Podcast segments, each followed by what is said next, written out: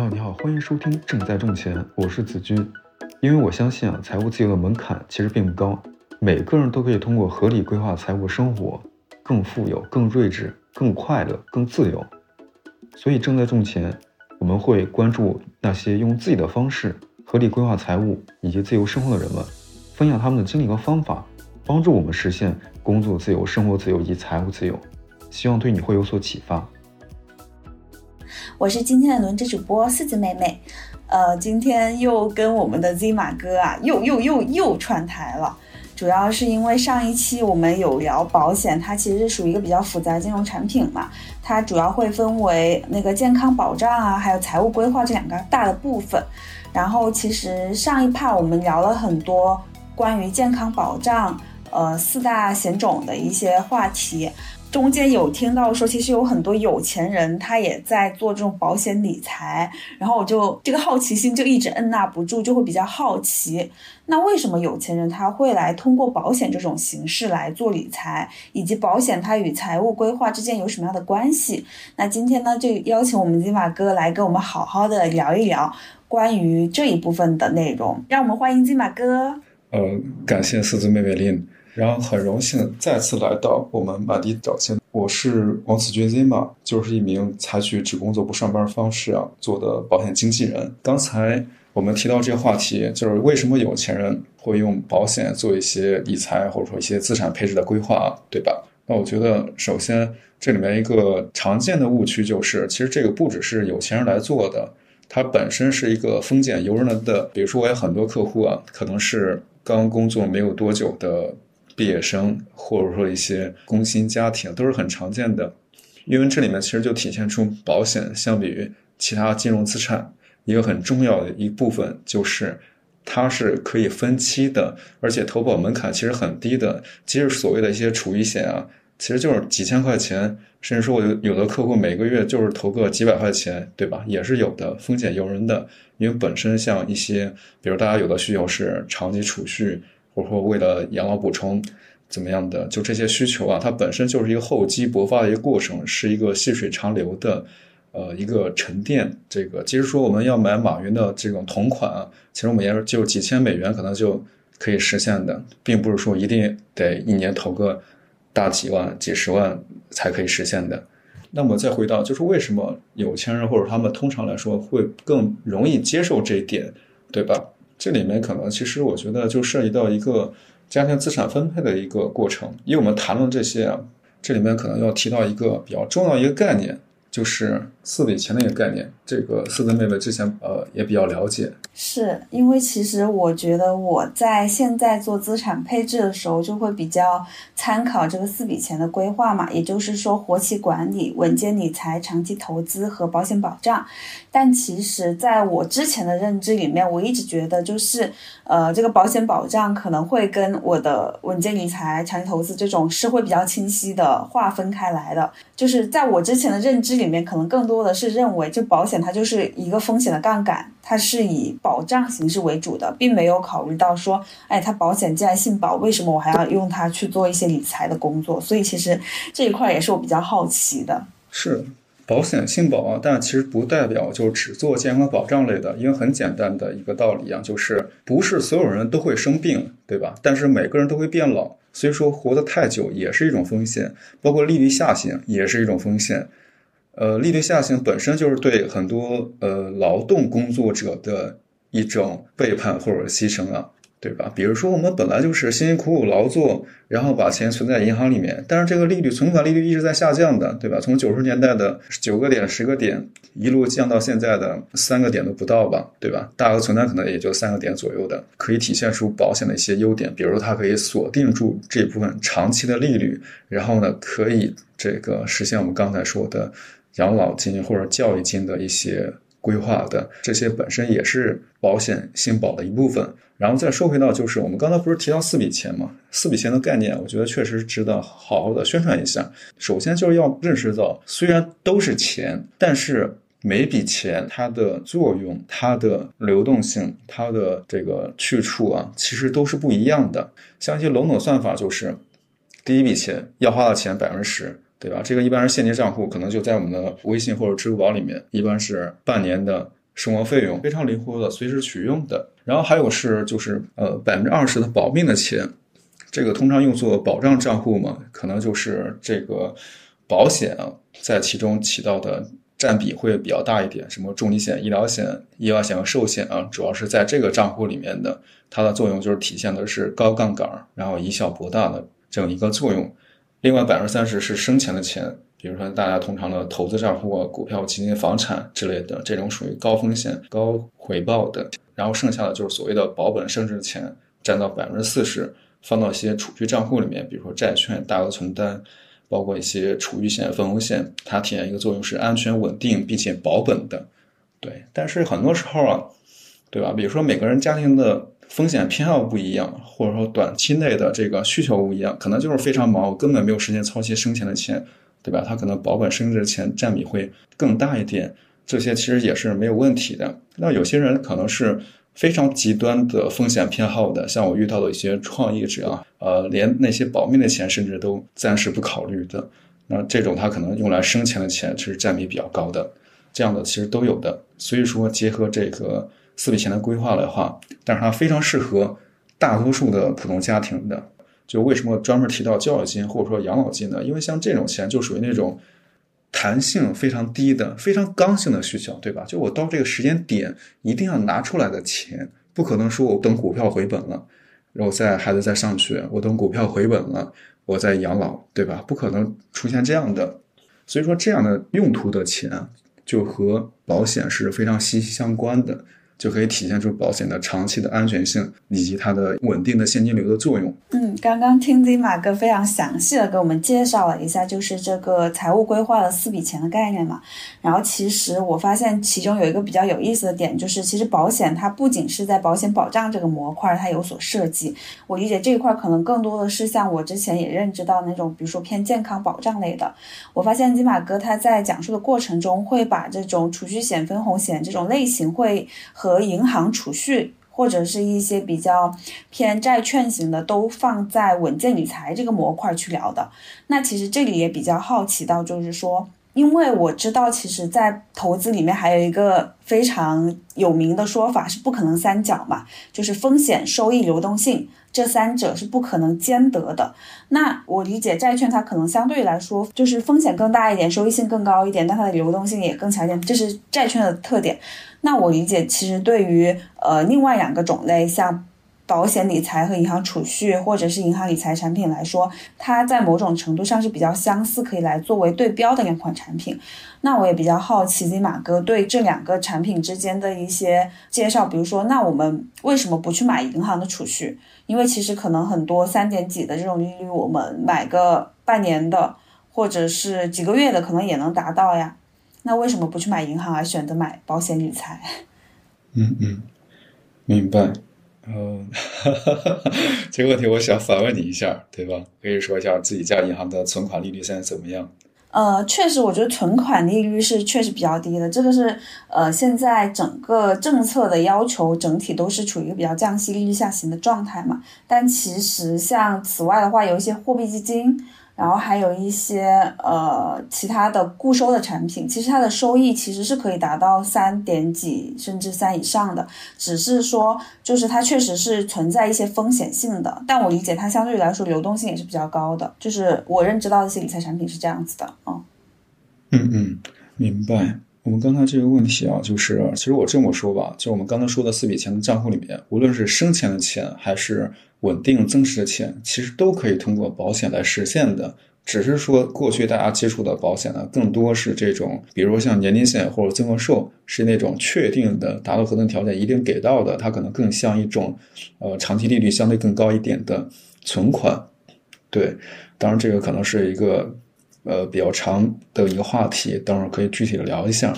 那我就接着刚才啊，思思妹妹提到的投资的不可能三角：安全性、收益性、流动性，对吧？那我们来分析一下储蓄险这些东西，它在这个不可能三角里面位于哪个区位？就首先来看安全性吧，我觉得可以这么理解啊，就首先来看机构的安全性吧，就是提供这种产品的安全性，对吧？呃，因为带上公司这两个字，大家都觉得，呃，公司总是会倒闭的。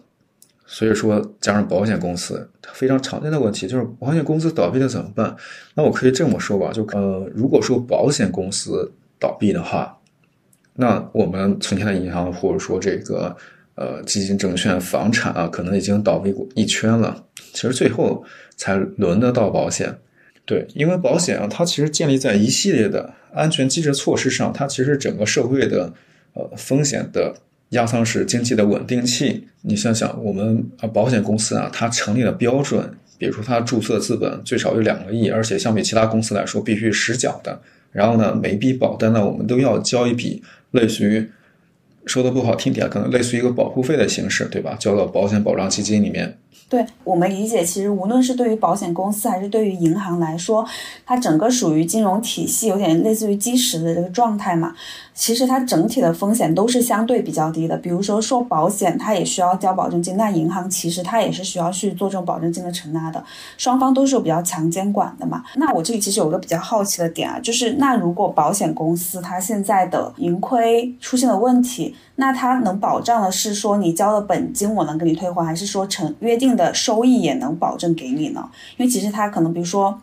我早期买的保险产品，你约定我六个点，对吧？我六个点要返还，那如果到后期它真的这个保险出问题了，由在保险公司或者是其他呃国家注资也好来解决这个问题的时候，它这个保单是能按照它收益约定收益的去给你做偿还，还是说实际的保单价值呢？好，现在我们来介绍一个呃一个可能平时大家没有了解过的概念，叫做现金价值。现金价值什么意思呢？就是我们把钱存在银行叫做现金存款，对吧？那我们把钱投到保单里面，像一些长期的保单，比如说重疾险、寿险，那包括像这种储蓄险、分红险、增额寿、年龄险这一类的储蓄险，也都有个东西叫做现金价值。那么现金价值这个东西呢，是写进合同的，那就涉及到这个产品本身的一个安全性了。产品本身的安全性怎么解释呢？比如说，呃，储蓄险里面我们可以分为几个类别啊，年龄险。增额寿、分红险、万能险、投连险，它们其实有区别的。比如说年龄险和增额寿啊，它们的现金价值是白纸黑的写进合同里面的，是确定的、保证的、百分百一定能给到的，对吧？无论保险公司的经营性怎么样，这些东西是确定的，肯定能给得到的。这也是为什么有时候我觉得这种产品啊，其实就像一种利率长期利率更高一点的存款，对。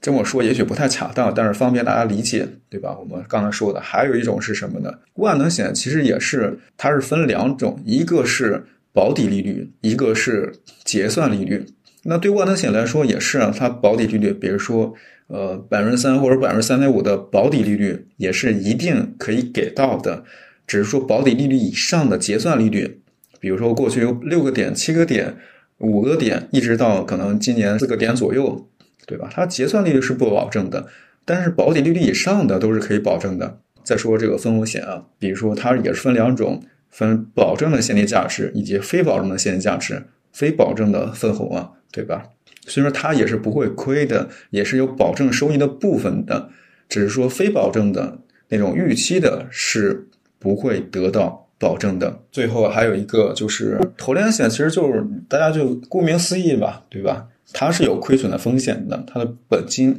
是并没有得到保证的，它本身就像一个投资品一样的。保险，保单只是一个类似于一个，比如说我们有个身故赔付的，类似于一个保险柜一样的东西。但这个保险柜里面我们放可以放上各种的一个投资品，那这些投资品自然也会呃随着标的的不同，承担的风险不同，它是有亏损的风险的。对，所以说要具体的情况具体来分析啊。年龄的增额寿是确定的，给到的。那像万能险、分红险也都是不会亏的，也都有保证的收益。只说预期的非保证部分是，呃，要看情况的。至于说投连险是有亏损的风险的，大概是这样的。了解。那其实可能我就会比较好奇到第二趴，就是。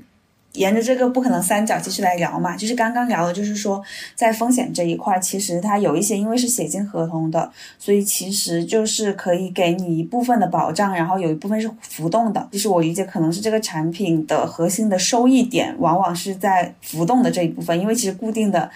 呃，我理解可能它一般不会承诺的很高。那我有点比较好奇，就是尤其是前段时间很热的，就是说预定利率要调到三点零以下嘛。那在这种情况下，那保险它的收益还有比较吸引人的点嘛？就是以及它相比起就是像我们说的银行理财的那些收益来说，它有哪些差异化的点啊？这块可能比较好奇。嗯嗯嗯嗯。呃，前段比较火，啊就是七月份利率调整的一个事情啊，其实主要指的是年龄险的增额寿。像我们在二零一九年做的时候啊，长期复利四点零二五的点，我们现在也许会觉得三个点可能不太高。那比如说我现在说，呃，比如说思思妹妹啊，我们现在有一款产品，长期复利四点零二五，利滚利的，你觉得这个吸引人吗？而且投保门槛不高的，投保门槛几千块钱就可以起投的，对吧？如果说我现在给你说有这样的产品，你觉得怎么样？呃，如果是在现在这个时刻，我应该是心动的。但如果可能是去年或者前年，可能就没有那么心动，因为现在确实是你肉眼可见，就是你买基金，呃，负十个点，买理财产品的话，其实，呃，现在你能买到的大部分理财产品，因为它会跟刚刚子君哥说到的，就是我觉得会跟分红险的形式会比较类似一点，它会给你一个约定的利率嘛。然后都现在因为是打破刚性兑付之后，所以它其实有很大一部分都是不确定性的，呃，但整体上来说其实也是三个点左右，就是像到四个点的确实确实非常少。嗯嗯，是这里面我就要引入到一个重要的概念，就是在金融的世界里面，保证和非保证压根儿就不是一回事儿。就是利率这个东西啊，我们要结合具体的场景来看的。比如说利息等于什么呢？等于本金。乘以利率乘以时间，对吧？甚至说再乘一个安全系数，那会发现我们所谓的想获得这笔利息啊，其实和时间和利率都是息息相关的。这也是为什么我常说的这个，比如说银行存款，也许利率通常来说可能短期的会高一点点，但是它的时间是没有办法得到保证的。我或者说再举个例子啊，就我们单论时间点的话，每个人都可以成为股神的。对吧？在二零一九年、二零二一年，在各个金融资产普涨的情况下，在每个时间、某个时间点、某个月，对吧？或者这一年，想成为一个股神，想赚取什么百分之多少的一个回报，是并不是一个很难的一个事情。但是呢，拉开时间维度来看的话，你会发现很多人都只是有过钱而已，没有留下来。这就是体现出这个，呃，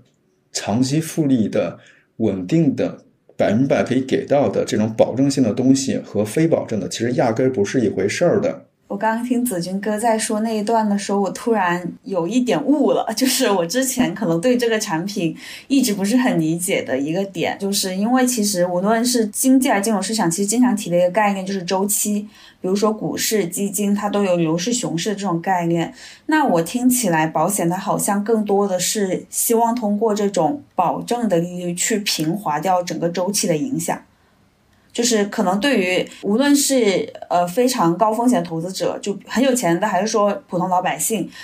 或许拿出来一部分钱来买这种类型的保险，它做到的作用就是我能够平滑掉一个，比如说一个周期十年，我能平滑掉这十年它这个波动对我可能产生的影响啊。所以刚刚突然听的时候有一个这样的想法，我突然觉得好像这个产品也不是，就好像有有那么点意思。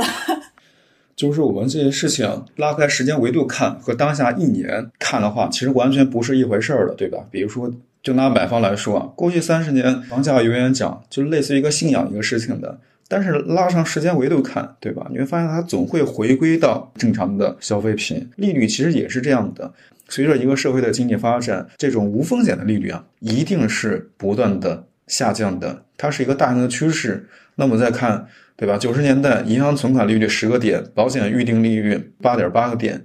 对吧？看上去那个时候你如果说要买一份保单的话，对吧？都觉家人都会觉得你挺傻的。但是我们现在来看呢，银行利率说降就降，对吧？赶上什么危机，零几年直接就降到几个点。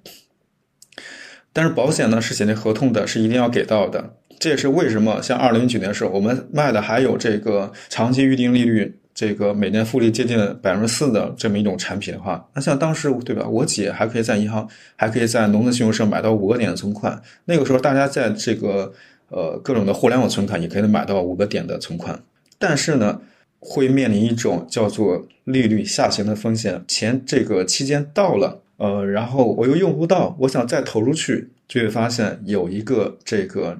长期预定利率高一点的这种账户，而且不用操心的，其实还是一个比较有吸引力的一个地方。这也是为什么在四点零二五的这种预定利率的产品被调整啊，被这个停售之后，然后七月所谓的七月份那个时候比较火的是确定的是百分之三点五的，对吧？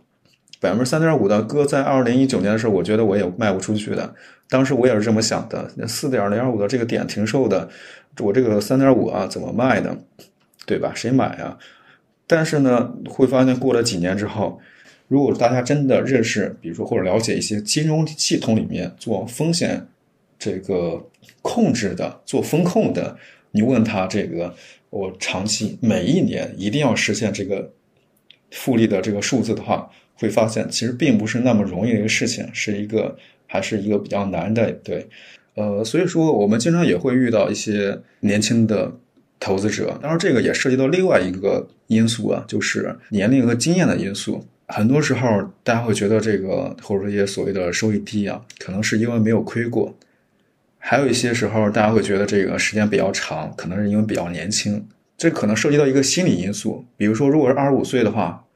五年或者十年这回事儿，相当于占了生命的二分之一的长度了，很长的。但是如果说对一个三十岁、四十岁、五十岁的人来说，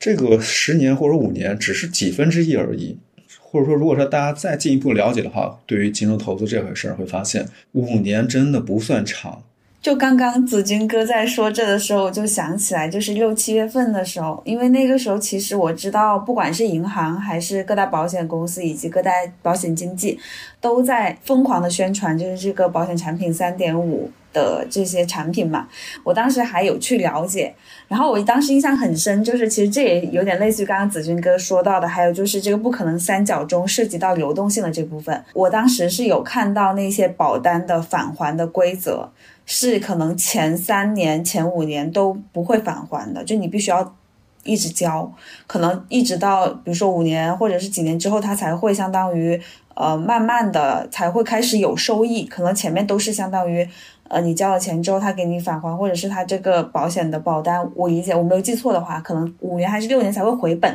他会有那个计算方式。然后我当时就心想啊，要到这个时候才能回本嘛，然后就会觉得这个时间太久了，有点不能接受。哪怕他可能一直约定我说，可能到二三十年都复利百分之三点几，我都会觉得这个时间维度对于我来说太长了，这个流动性太差了。呃，所以说它是一个需要很多解释成本，因为我们现在聊的一个事情啊，叫做我觉得其实涉及到金钱心理学的一个范畴了，对吧？就是对投资时间的一个感受。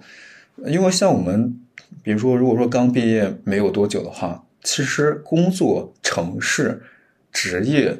很多的变动是非常大的。对吧？他们其实没有一个稳定期的对这个时间的感受，五年确实会发生很大的天翻地覆的变化。比如说，我也遇到过客户，呃，在没有了解之前啊，我见他就说过，坚决不买储一些坑的，对吧？对吧？为什么要交给保险公司来投资呢？买个理财什么，随便买个理财不香吗？但是呢，你像我很多客户都是，比如说成家了，或者说有孩子的，你会发现父爱母爱确实是非常伟大的。这个时候他就开始考虑到孩子未来的美好生活，比如说十几年之后要上大学了，他的这笔钱怎么储蓄，怎么这个帮他存点钱，怎么帮他规避风险，这其实就是一个非常典型的一个场景。很多时候。呃，我们对这个嗤之以鼻啊，或者说不太感兴趣，是也是正常的，可以理解的。很多时候只是因为年龄以及时间和这个经验没有到而已。呃，我之前邀请的嘉宾叫做林阳，这位基金博主，其实也提到，其实基金的一些持有时间，通常来说也得有五到八年。你像那么多人，为什么对吧？基金或者一些在涨，但是为什么大多数人都是亏钱的？其实很多时候就是留不下来，留不住嘛。房产可能对很多人来说反而是一个可以长期能强制储蓄的一个资产，就是因为它流动性比较低。那如果说我们投资实业的话，真的是开一个门店或者投资一个产业的话，三年五年以后才能这个实现回报，也是一个很正常的一个事情。这才是金融和真实世界里面一个正常的回报水平。对吧？如果说这个一定要追求这个流动性的话，五年以内或者说三年以内的话，那一定会牺牲一定的，比如说安全性，或者说收益性的。尤其是这种无风险利率的这种收益性，因为我刚刚突然听子君哥聊这一环节的时候，有想到就是为什么会觉得五年六年才回本这个事情会让我觉得有点难以接受，是因为。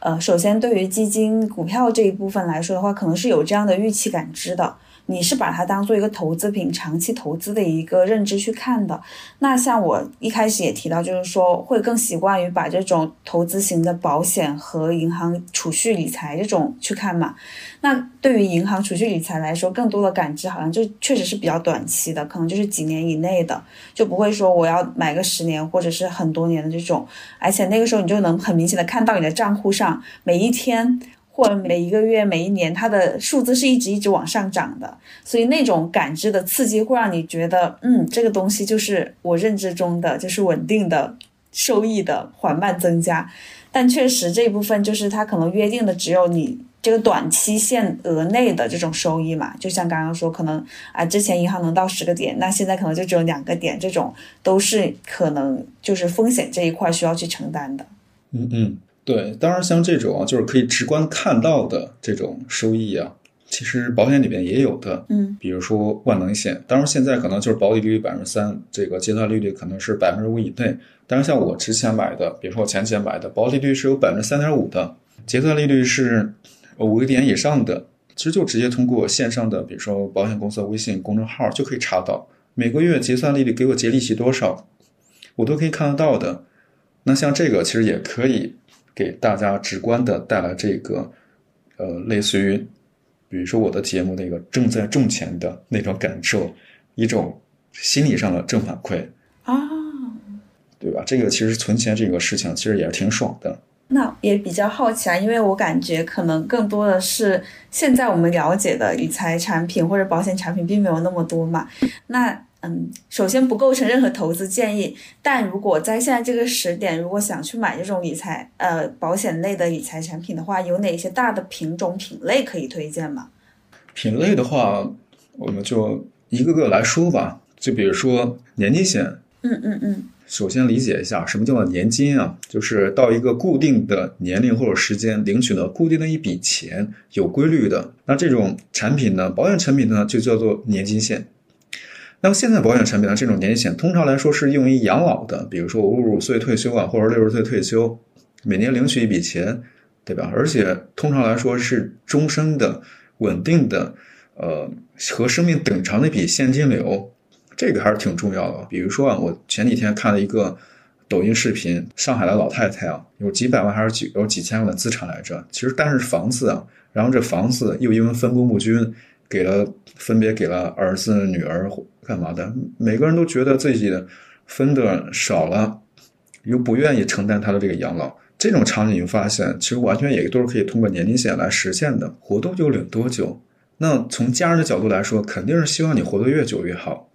但是如果是房产的话，可能就少了一部分这种带来的期望。觉得也是符合这个我我们做这种。规划的一个理念就是能用保险解决问题，就不用考验人性了。哎，那我想问一下这一部分啊，我们不是有那个个人养老金账户吗？那我们通过那个账户是不是也可以买这种类似的养老的年金险？是的，可以的。现在也有这样的产品的，而且个人养老金这个可以节税嘛？了解。呃，然后呢，增额寿险就相对比较灵活一点，它就像我们前面说的，可能是一种长期利率更高的一种打引号的存款啊。因为这么说肯定是不太合适，只是为了方便大家理解一点。因为它主要就是看里面的现金价值，它没有所谓的固定的、被动的返还的事情。只要是我想领取，对吧？只要这个现金价值超过医保费，也就是所谓的回本了嘛，那我们后面就是根据自己的需求来领取了。所以说它可以适用的场景是挺多的。那像我自己可能就买了一份是呃六万乘以五年的，就是分五年，每年每年投入六万。还有一笔是十万乘以十的，也就是分十年，每年投入十万的。那我我的自己的规划里面，我可能从这个三十五岁，因为我今年三十岁吧，那我就可以从三十六岁，或者说从这个四十岁开始，每年领取一笔钱。那剩下的钱呢，还可以在里面继续滚存的，继续增值的。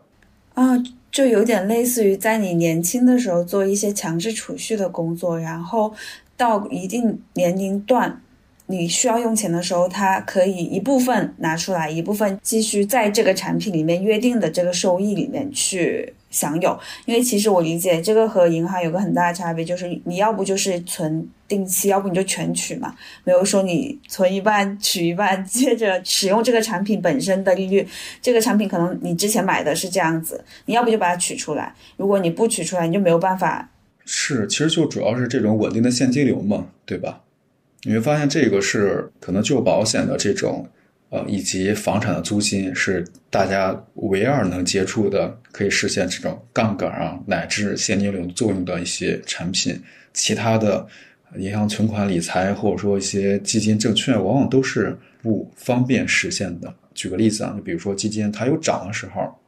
大家可能会提取或者兑换一部分，但是亏的时候，这个时候是肉疼的，是很难实现这个作用的。同样提取一笔钱，但是其实本身是折损的成本更高的。那我就以我为例啊，就比如说我投的那份，呃，分十年，每年投入十万的，当然这个是风险由人的，可以等比例的，对吧？也可以，比如说分五年，或者说呃每年投入一万，只要把这个数字乘以十或者除以十就好了。比如说我这个。投保方案里面，其实我自己制定了两个领取计划。比如说，我可以从第十一年，也就是我四十岁的时候，可以终身每年领取四万二的被动收入作为现金流的补充。然后账户里面其实还有剩余的一百二十万的一个本金，维持不变的。我相当于我每年领取的这个被动收入，其实就是这一百二十万滚存出来的。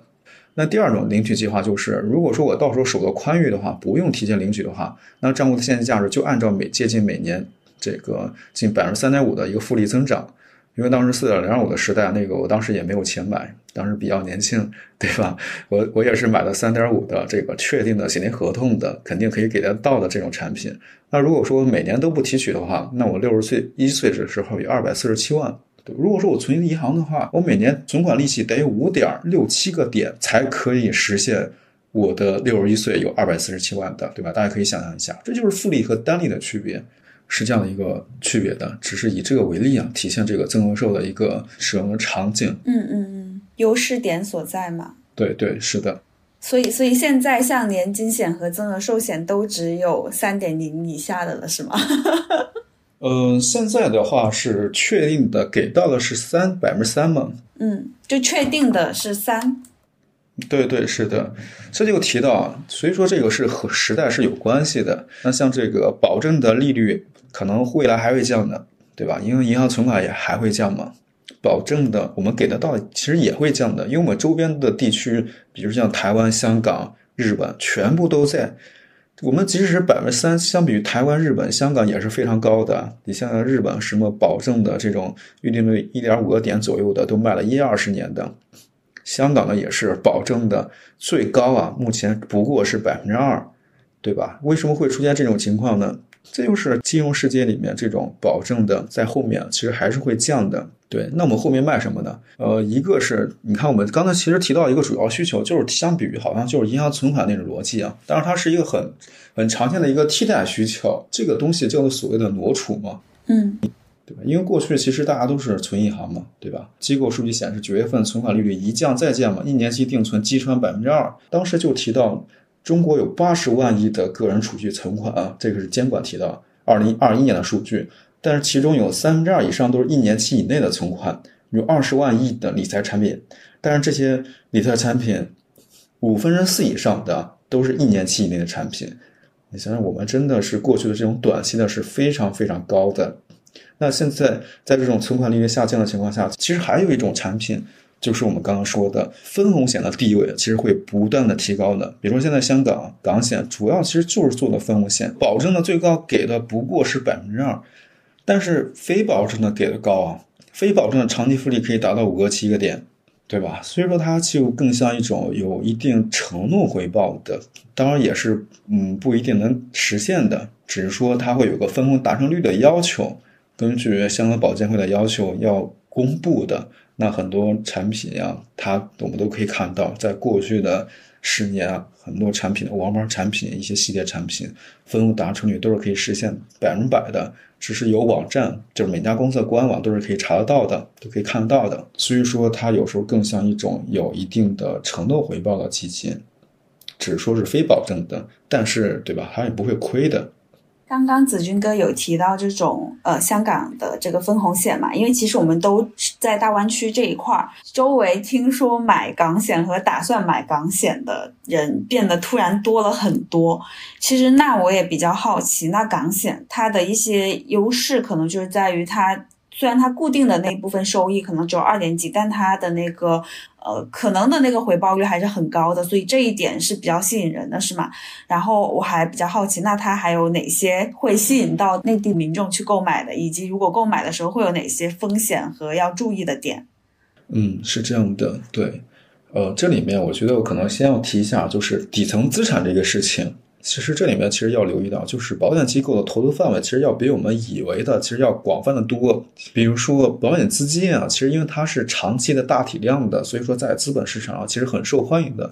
比如说京沪高铁、一带一路或者三峡大坝这种，其实像一般的资金其实想投都进不去的，但是其实背后都有保险资金的。那么再提到就是刚才说的万能险啊、分红险啊，他们呢其实像这种又有保证的又有非保证的，其实我们就要关注它的底层资产是什么嘛。比如说万能险的底层资产，其实主要是由固收类的资产构成的，但是像分红险其实主要由权益类资产构成的。所以说，可能举一个不太恰当的例子，万能险可能更像债券，分红险可能可能更像一点基金，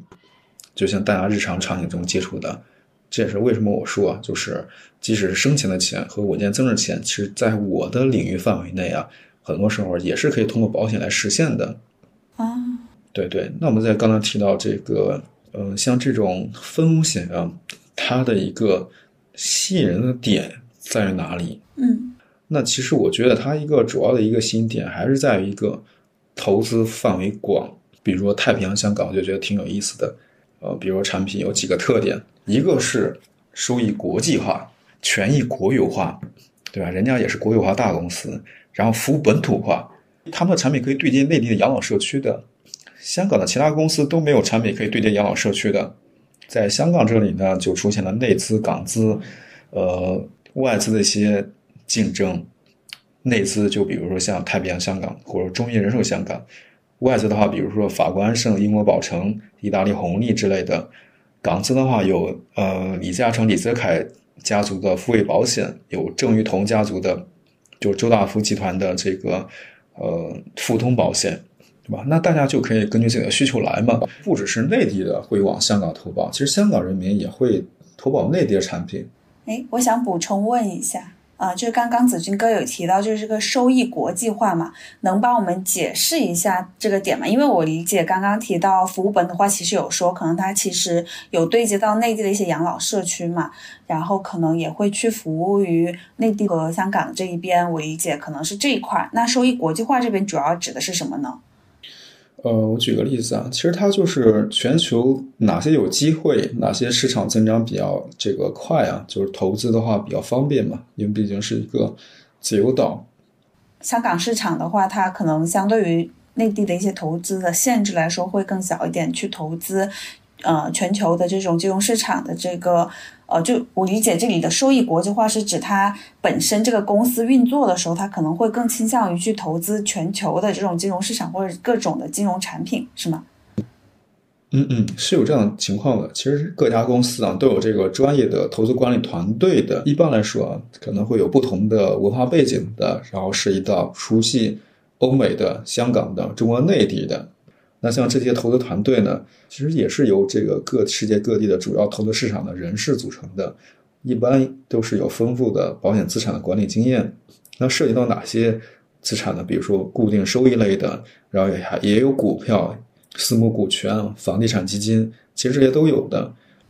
呃，我再呃问一下，就是因为刚刚提了更多的好像是保险公司会拿我们的保费去做的一些国际化的投资。我我理解这样是没有问题的，是吗？嗯嗯，因为我可能更关心的是，那对于我们投保人来说，因为我理解可能那种更加国际化的投资会让我们的投资收益率可能会更加的均衡和收益率相对更高，因为可能聚焦于一个市场，国际市场或者是这个地区的这种周期，可能就是有一个这样的周期范围，但你可能投资不同地区，它的周期可以累加，然后使得就有点类似于数学中的，我可以保证这个相对比较均衡分散投资嘛。那我理解，那对于个人投资者来说，它这个收益有没有国际化的表现？比如说，对于我们这种外汇是有限制的嘛，可能就是一万美元每年。那这样子的话，呃，我们这种，比如说我们投资去这个香港保险的这笔资金，它之后的结算是说我必须还要按照香港那边的汇率结算回来，还是说我可以选择任何，比如说人民币或者美元或者是其他地方的这种币种去结算？我想了解一下这方面有没有这样的一些优势啊？现在提到的可能是另外一个点，就是所谓多元货币这个事情。我举个例子啊，比如说像我自己买的那款富通家的那款产品，就是满三年之后就可以配置不同的用不同的货币计价的。比如现在可能买的是美元保单，但是满三年之后我可以改成，比如说百分之五十的人民币，百分之五十的美元，或者说一些欧元，就有七八种货币是可以选择的。相对来说，可能汇率风险也是可以得到分散的。哦，对，这是其实就我们刚刚提到的多元货币的一个特点，是我们所谓的这个。底层资产或者它的投资组合，其实本身就是多元化的。这个占比其实我们是可以看得到的，比如说私募债券的占比可能有百分之十一，然后按揭的百分之十三，现金及短期证券的百分之五，然后这个房地产权益、房地产项目的可能有百分之一到三，基建项目百分之三，私募股权以及其他远期资产百分之四。那像这些呢，其实在达到一定年限之后。也是可以调整的，就我自己也可以选择的。会发现这一个会不会和内地的保单有一点比较大的差异？是听起来好像是我可以去选择我要投资的这个比例，而可能在内地的保单可能更多的是我相当于把保费给到公司，然后公司自己去做这种组合组配。是有这样的一个情况的，就是可能在我们现在内地啊，比较突出的是保证性的这个相对的给的比较高的。像香港可能相对的是这个预期的分红给的高一些，是这样的，长期复利五到七个点。是的，听得我都有点想再去了解一下这一块了，因为好像听起来跟我后面的投资的这种呃想更加多元化以及涵盖更多市场的这种想法会比较一致。呃，其实感觉今天也聊了很多，也觉得。就收获很多吧，因为可能之前对于储蓄险这一块儿很多认知其实都比较的浮于新闻、浮于表面，就是其实你没有深入去了解这个产品，所以你可能会有一些误解。像我一开始就只认为它只是一个保险保障型的，根本没有想过它，呃，有有些人会就是用它来做理财，有这么多理财的思路。我觉得今天真的是非常感谢子君哥给我们带来了这么多科普和细节，还有非常多就是生动的案例。嗯嗯嗯，我在想补充一下，就是它其实还涉及到一个很多啊，就是我觉得被大多数人忽视的，就是投资或者说金钱的一个心理学的一个事情，对吧？你看，其实我买这个事情，它其实节省我的精力的。很多时候，投资这个事情啊，比如说，特别是对年轻人来说，当然多接触点是个好事情，但是其实不用过分沉迷。比如说，我百分百的精力用来投资的话，但是我本金其实本来就不多啊，即使我获得百分百的回报，可能最后那个利息。那个收益率啊，我的投资收益额可能都不如我在主业上投入的时间来的涨薪要高的。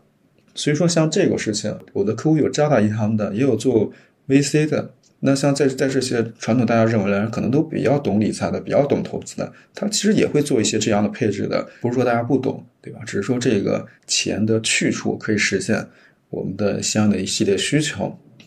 对吧？比如说在这个。周期来临之前，可以做一些中长期的稳定的增值，就而且不用操心风险的，不用担心的，它本身可以实现一种资产分配这个配置的，以及这个削峰填谷的投资体验。其实，在股这个上涨的时候，它也许不会给到我们那么高，但是呢，在市场下跌的时候，比如说这几年啊，二零二零年之后的这些年，不也不会出现那种过山车的情况。这时候，为什么我们很多时候，大家如果说做理财规划或者说投资者这个教育的话，会发现这个避免过山车这种投资的体验，其实本身是一个很重要的一个事情。对，希所以说也希望大家可以通过相应的这种配置吧，可以实现呃更好的一个投资体验，来保障自己的美好的生活。比如说，我们的团队理念是不做保险产品的搬运工，就是虽然能用保险产品解决的问题，对我们来说都不是问题，对吧？都可以实现。但是我们的目的并不是要做保险产品的搬运工，而是实现我们的美好生活。嗯，这是为什么？有时候我会觉得，就是比如说我现在所说的今天谈论的更多部分，其实可能是理财而非投资，对吧？很多投资，特别是些基金经理会发现，他可能最后的过程其实就是追求收益率。但是其实我们不是的，我们不是一味的追求收益率，而是看我们的需求是怎么实现的。那大家最后会发现，我们很多需求其实不一定非要通过追求高风险高回报的这个来实现的。是的，我这个是非常认同，因为我觉得就是对于大部分年轻人来说，你虽然可能有学习的能力，但你不一定有那么多投资学习的时间以及精力。其实可能你去做一些相对于更适合自己的一些投资或者是理财，其实已经足够了。像如果你是非常专业的，想从事金融投资这个行业的，你可以多去研究钻研。我觉得这是因人而异的嘛。只是说，我觉得像刚刚子君哥提到，就是说对于大众来说，它可能更多的就是说有一个让你能够晚上睡得安稳的方案，其实是最适合你的这种投资理财财务规划的方案。是的，是的，这也是为什么就是我想成为一名卓越的财务规划博主啊。这里面其实就涉及到理财和投资是有区别的。你看，我们发现所有钱都涉及理财，四笔钱各种钱都涉及理财，但是其实只有闲钱才涉及投资。而且我们理财其实实现的是提供的是确定性，对吧？通过分析我们的需求，通过分析我们的美好生活。我们的理想生活，那么可能这是我们上一期就聊过的，对吧？我们理想生活什么样的？然后通过理财提供确定性，投资其实是实现一种可能性，提供可能性。这是为什么说 有时候大家觉得收益率低，可能是想实现暴富而非理财，嗯，对吧？然后理财是涉及到我们人生的，这也是很多时候大家会说的，理财就是理人生，对吧？理财是人生的事儿，是关乎很多时候，而且涉及到家庭责任，对吧？以及自由的一个事情。投资是关于梦想和生活的一个事情，可能各有各的乐趣。哇，觉得真的，子君哥最后这段话说的特别特别好，也让我收获很多。也希望能够听到这里的听友能够去好好的先了解一下自己真正的这种投资也好、理财也好的需求是什么样子。呃，以及我觉得养老这个话题确实也是，不管你是二十岁、三十岁还是四十岁，可能在现在这个当今这个社会都是需要去留意起来的一个话题。再到可能就是说自己的投资偏好到底是怎么样子，自己的理财到底要不要把保险纳入进来？我觉得这些都是大家可以听完我们这一期可以去好好想一想的。如果大家有任何的这种问题啊，或者是想进一步了解的，也欢迎在评论区。或者是直接在我们的听友群，以及直接联系 Z 马哥去了解更多理财这个事情本身就是因人而异的，可能就是每个人都有自己的偏好或者是比重，然后大家可以根据自己的需求，然后去选择更适合自己的方案。啊，这里我觉得真的就是听完刚刚子君哥这一的分析，我觉得我真的想再约他一个时间，单独聊一聊我自己的财务规划这方面的话题。好的，没问题。所以说，对吧？我可能最后差不多结束了。最后，其实就想说一些祝福的话。最后，就希望大家除了关注市场之外，更关注我们的个人和家庭。然后，这些投资、保险或者税务之类的，它其实只是一种工具嘛。通过这种工具，然后做出各种各类的财务决定，实现我们一生的现金流和风险的平滑消费和管理，对吧？通过不同时间年轻的和年老的自己，呃，不同时间前。不同的资产，比如说现金啊、保险、基金、房产之类的，可以实现自身的教育、养老。风险传承、税收之类的规划，达到收支平衡的人生。的，那今天我们就到这里啦，也欢迎大家可以在苹果播客、小宇宙、喜马拉雅、网易云音乐、荔枝 FM 都来找我们玩哦。也欢迎大家，如果真的有这方面的需求，可以找子君哥了解更多，然后去找到更适合你的方案。那今天就先到这里，跟大家说拜拜。好，拜拜。Might try doing exercise. I wanna forget my bad days, all my bad days, and be okay,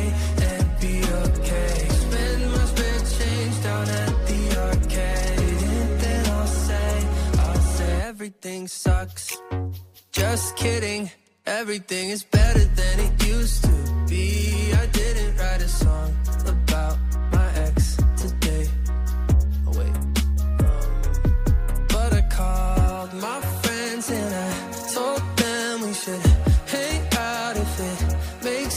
Cause I miss them and